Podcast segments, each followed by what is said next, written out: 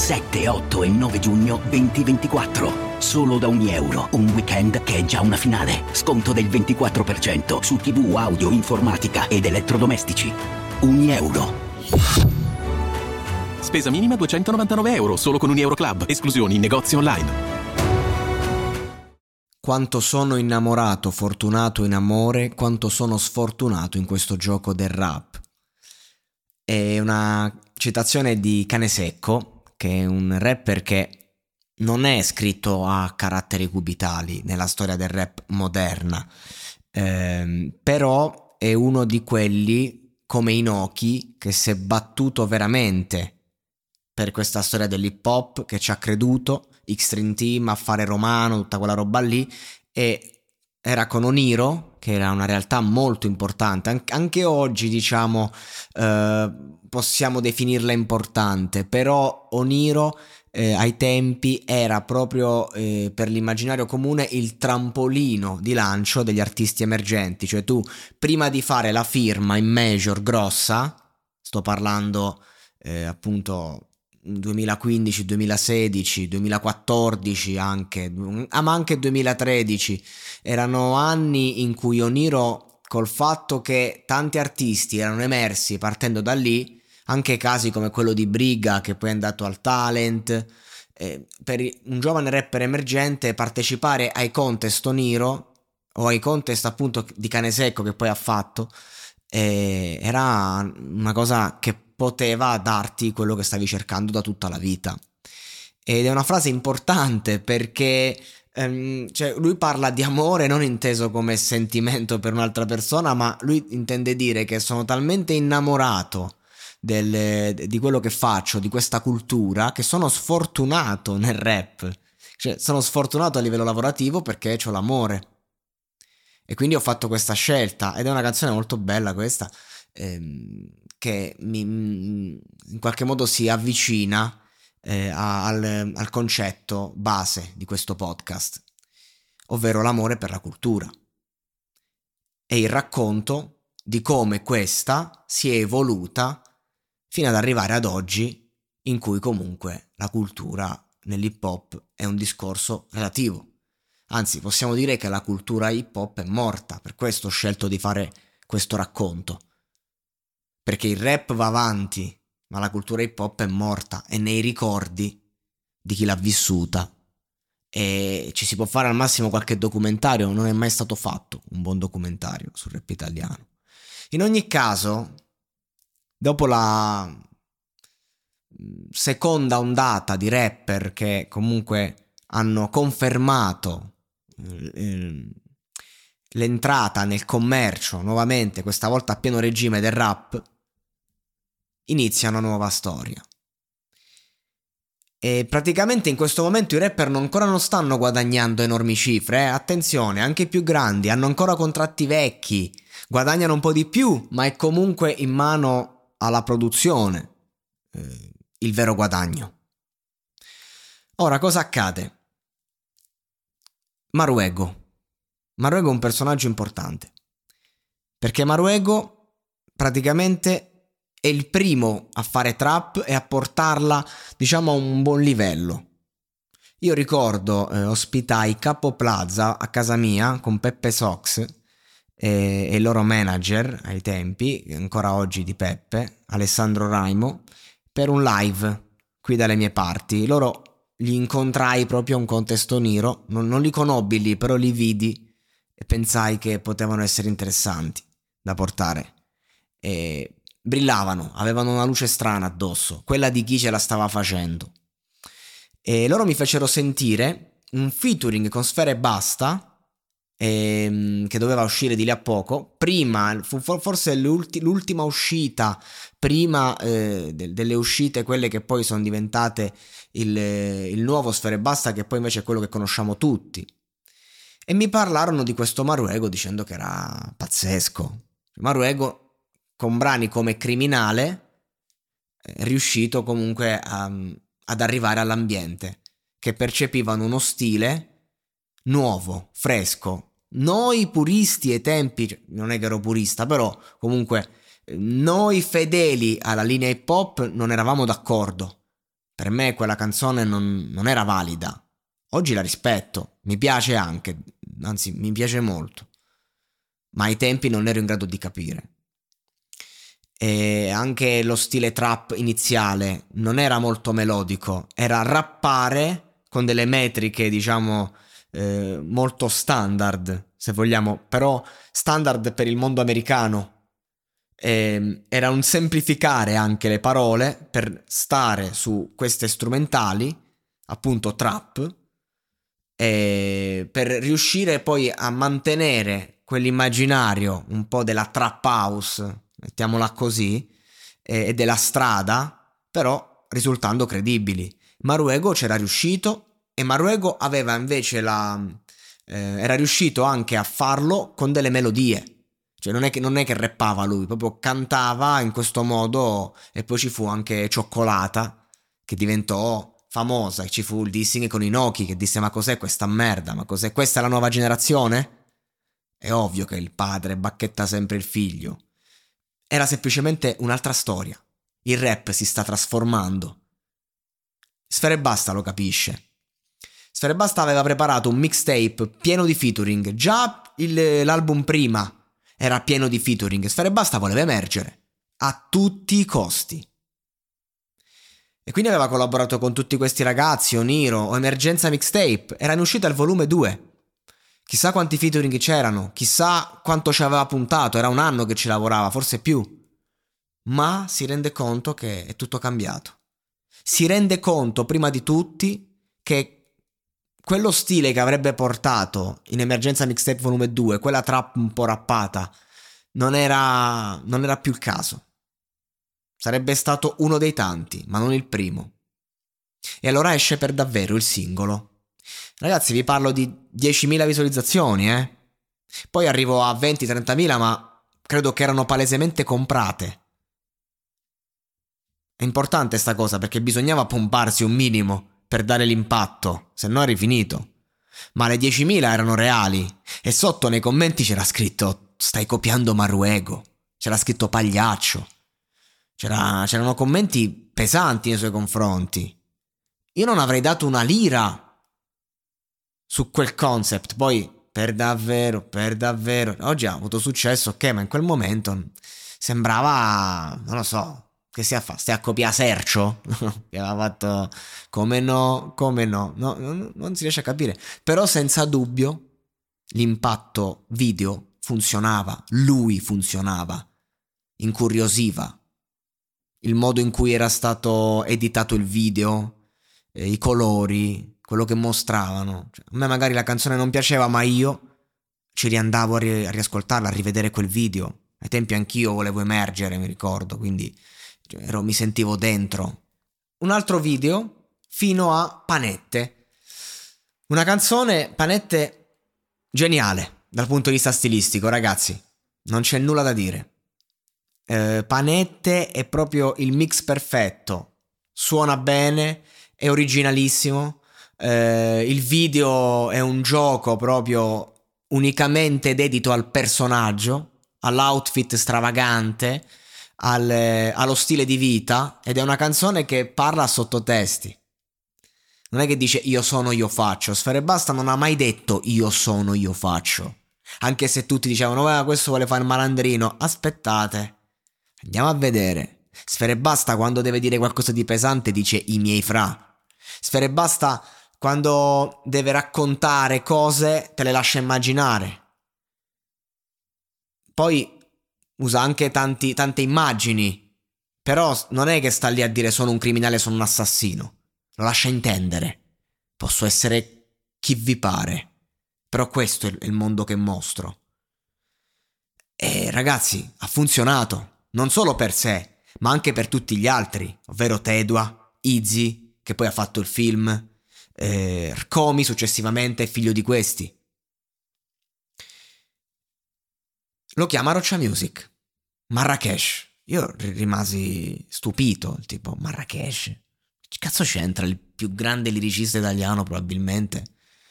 Eh, con Sfere Basta. Che cazzo ci vede in questa roba di così grande, così importante?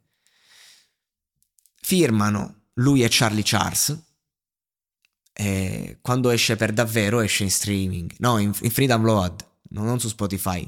Spotify c'era, ma non, non è che andava, non era così fondamentale, iniziava a essere importante. Esce in free download sul sito, fa tipo 7000 download il primo giorno, me lo ricordo ancora, una cosa del genere proprio. Ma su YouTube eh, la cosa esplode. Anche i download poi esplodono.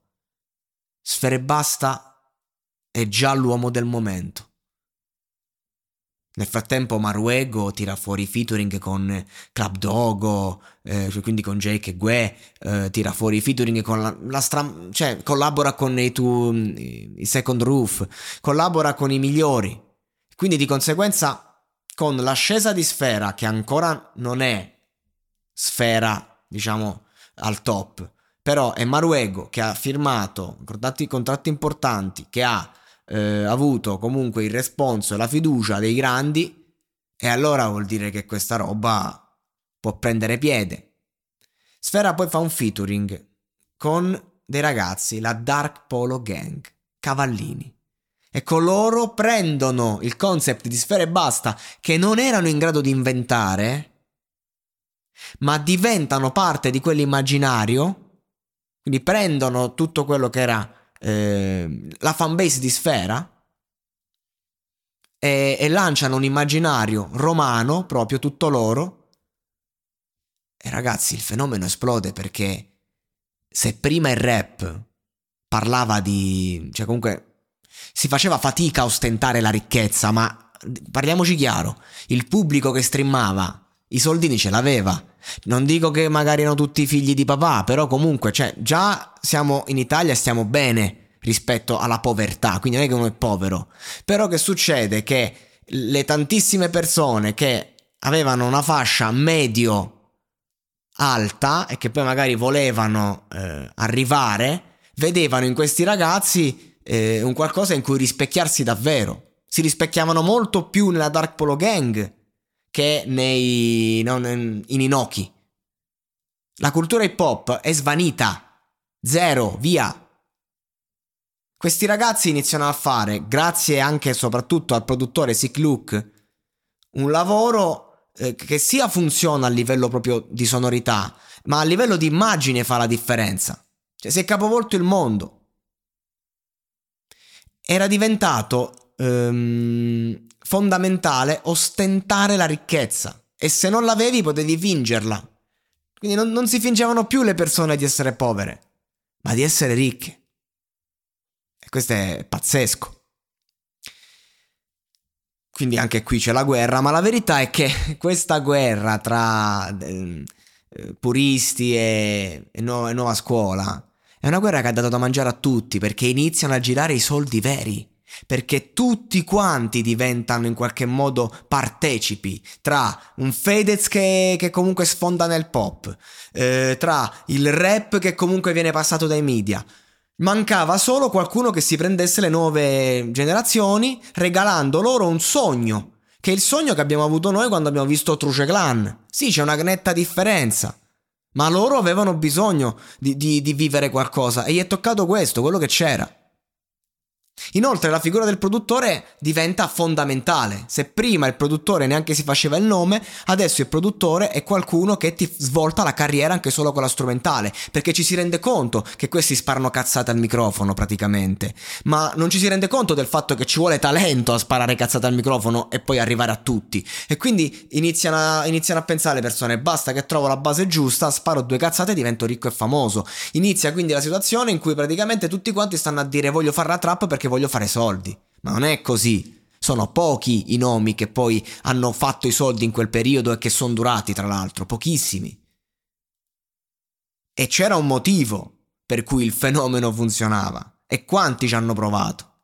E quanti poi sono finiti anche a fare gli influencer, per esempio. Erano periodi in cui su Instagram si cresceva di brutto. Io lavoravo anche come social media manager, era facile, non c'erano restrizioni. Prendevi due bot tra follow e unfollow crescevi, si, si pote- era tutto molto legato all'immagine. Erano i momenti in cui veramente su Instagram si passava dai 100, 200, 300 like ai 5, 6 mila così. Porca miseria, gente che magari ancora non emergeva, già 3000 like, un po' perché si compravano, un po' perché poi cambia la percezione. E quindi praticamente Sfera e Basta fa poi eh, il, il, disco, quello lì di Figli di Papà, e lì poi eh, c'è l'esplosione totale. In quegli anni abbiamo sfrontata giovinezza, guadagni, club pieni, eh, abbiamo Ehm, situazioni anche particolari come mm, c'è stato un live qui dalle mie parti nelle Marche andarono un po' di amici era Noiz Narcos Open Act Sfere Basta. Sfere Basta era già Sfere Basta. Succede che la gente Sfere Basta eh, Draft Gold addirittura fa l'apertura Sfere Basta Sta gente non, la gente non, non, proxava perché in quelle zone erano lì per il Noiz. Quando è arrivato il Noiz è successo il delirio. Sfera al microfono disse: Mamma mia, la città più morta che conosca. E poi è arrivato Noiz e è caduto il delirio. Quindi il rispetto comunque andava ancora alle vecchie guardie, va ancora alle vecchie guardie. Sei mesi dopo, diciamo che Sfera e Basta non avrebbe potuto fare un'apertura a Noiz perché le, la mole di utenza che portava Sfere Basta, che porta Sfere Basta è, è enorme, diciamo, no? Con Noiz è grossa, però insomma fare un evento così a meno che non è un festival è un problema, che già ti costa tanto, perché qui che succede? Che aumentano i cachet e quindi di conseguenza ci mangiano tutti perché anche un, un, un Chaos One inizia a prendere 3.000 euro di cachet, parliamo di un'icona degli anni 90 che comunque ha continuato a fare musica eh, però un, eh, uno sfere basta inizia a prendere cifre enormi e quindi cambia il mercato. Con l'arrivo del Covid la situazione si è un po' placata perché i, i, i posti sono iniziati a diventare numerati. Però è importante. Tutti iniziano a mangiarci di più. Dopodiché abbiamo la fase indie romana. Coez fa un po' da apripista eh, quindi anche la scena hip hop prende qualcosa, cioè comunque per me tutta la Love Gang 126 sono comunque eh, molto influenzati dalla romanità e da quel mondo indie e sono riusciti a creare brani comunque a livello eh, di melodie e di sensazioni proprio, di malinconia, eh, hanno creato proprio un loro, un loro mood, se vogliamo, eh, che, che, deriva proprio da lì e che quindi influenza. Cioè, capite quanti sottogruppi si creano e ognuno ci mangia a suo modo. Ora io non voglio neanche stare a dire dettagli, la Dark Polo Gang si scioglie, cioè non è che mo devo fare storia eh, recente che conoscete tutti, non ha senso, però fatti concreti accade questo, che poi la Dark Polo Gang fa il disco pop con Fedez, eh, firmando per, con Fedez diciamo, no? E poi si sciolgono perché comunque perdono quel, quell'immaginario. Abbiamo Sfera che continua a macinare stream su stream ancora oggi, eh, anzi resta comunque uno dei, dei numeri uno. Eh, abbiamo l'influenza francese che poi eh, porta diciamo a un movimento ehm, che sembra legare l'Europa. Abbiamo un gioco in cui Spotify e mm, tutti i, i, i servizi di streaming diventano eh, princi- le principali fonti di guadagno anche, soprattutto poi col Covid e quindi praticamente abbiamo un, un dominio totale delle, dello streaming, dell'algoritmo e del fatto che dell'hip hop non resta più niente perché l'hip hop algoritmicamente non si posiziona più. Per questo ho scelto di fare questo podcast, per questo ho scelto di dire la mia, perché questa storia ha una conclusione. Il rap non muore mai. Il rap sopravviverà fino a che c'è un ragazzino che fa freestyle, anche se oggi il freestyle non conta più niente, ma c'è una bellissima scena di freestyler, fortissima. Il rap non muore mai perché viene utilizzato in, in molte canzoni, in tanti rappano senza rappare. Il rap non può morire, ma è la cultura hip hop che è morta. L'ultima cosa hip hop che ho visto è Massimo Pericolo, che però finito il disco in cui proprio si è espresso attraverso il rap, lui è stato bravissimo, ha portato proprio l'ultimo barlume di è un, di quello che è un riflesso della cultura hip hop nel video di 7 miliardi tutto il disco relativo che insomma chapeau. Ma fondamentalmente io con Rove, che adesso per me è il più forte della scena, e lui, diciamo, l'ultimo capitolo mm, di, di questa storia hip hop, eh, con lui proprio abbiamo perso ogni traccia della cultura hip hop, completamente. Però abbiamo un qualcosa di nuovo, di innovativo, qualcosa che piace, qualcosa che ha qualità. Ora, lasciando stare lui, sono alla fine di questa storia, che è iniziata con Neffa. E con Neffa si chiude perché Neffa oggi collabora tanto con il mondo hip hop. È diventato, diciamo, il personaggio che dà lustro al disco, col suo ritornello. È diventato quello che se fa una collaborazione con Da Supreme ti fa i platini. Eh sì. In quella collaborazione io racchiudo, perché Da Supreme è stato l'omino veramente del momento per, per un paio d'anni, ma l'omino dell'innovazione, uno che non sappiamo neanche come è fatto in faccia. Ed è uno che ha uno stile tutto suo, che stravolge completamente la cultura urban, ma che parte da lì e se l'ha inventato lui.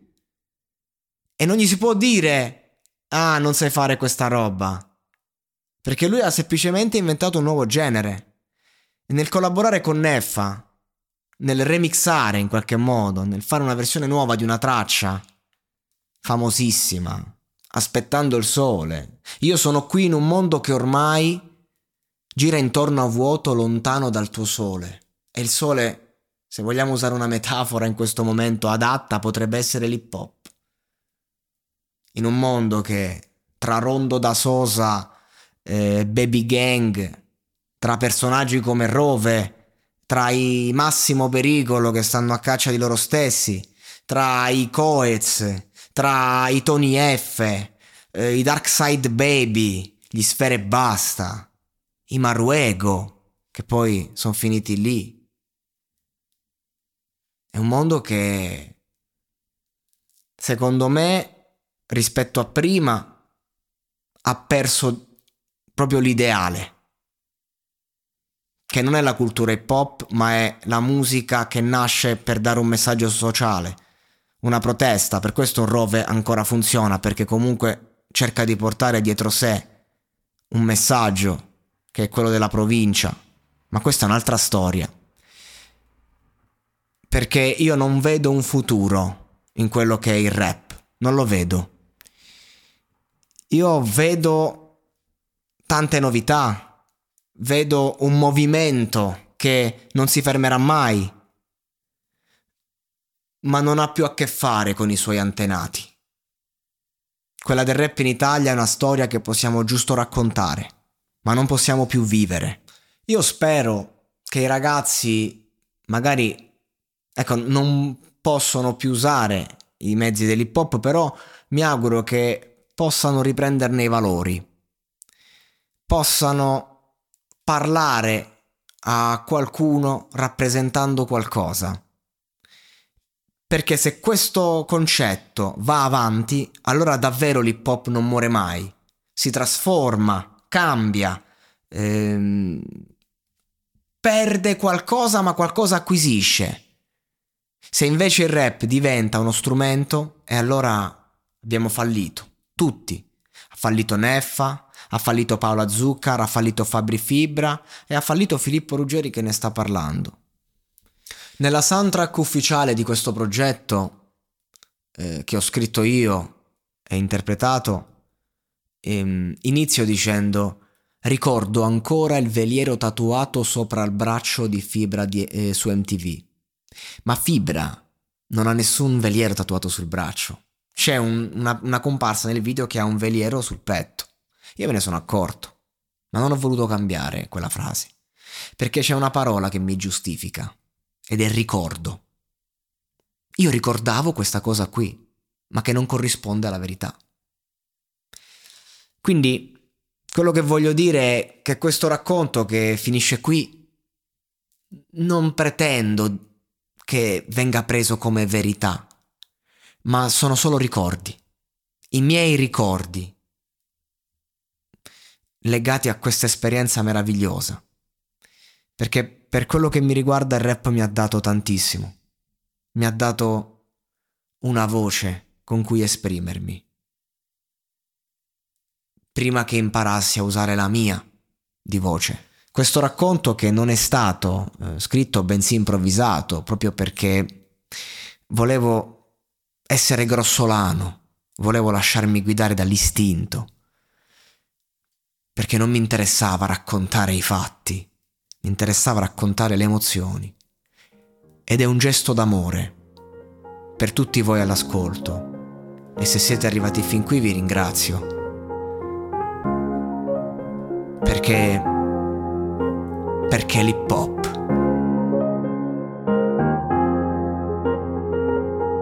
Ricordo ancora il vegliero tatuato sopra il braccio di fibra su MTV. Guardavo il video di applausi e con il foglio in mano lasciavo scorrere il beat. Sognavo che arrivasse il mio momento, ma in fondo volevo solo gridare al mondo il mio dolore dentro. Foto di gruppo come bassi maestro. Più di qualcuno è rimasto.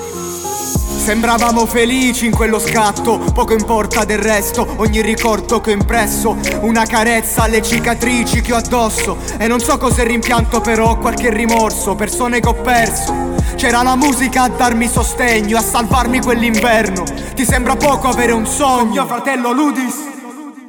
Era il king dei contest in Abruzzo Chi c'era lo ricorda si chiamava cane sciolto E quando ho smesso mi hanno dato tutti addosso Ma le loro carriere sono iniziate sul mio palco E spesso anche finite lì. Voglio ricordarci insieme Credevamo di potercela fare È la rima che fa più male Lo c'è Io non dimentico nessuno Ho perdonato i torti E la mia strada l'ho percorsa Adesso conto i passi Ci sentivamo forti. Ognuno con la sua storia e i suoi difetti E adesso che sta musica un po' ci ha tradito. Da quando noi abbiamo tradito lei, eri una madre amata che non ci ha capito. Ma in quel che siamo stati ora c'è ciò che sei. E domani moriremo tutti, ma sta roba non muore mai. Sulle mani, ricorda in ciò che sei, ci sarà quello che sarai. Io domani vengo a riprendermi quello che mi appartiene. Sulle mani, sulle mani per l'hip hop.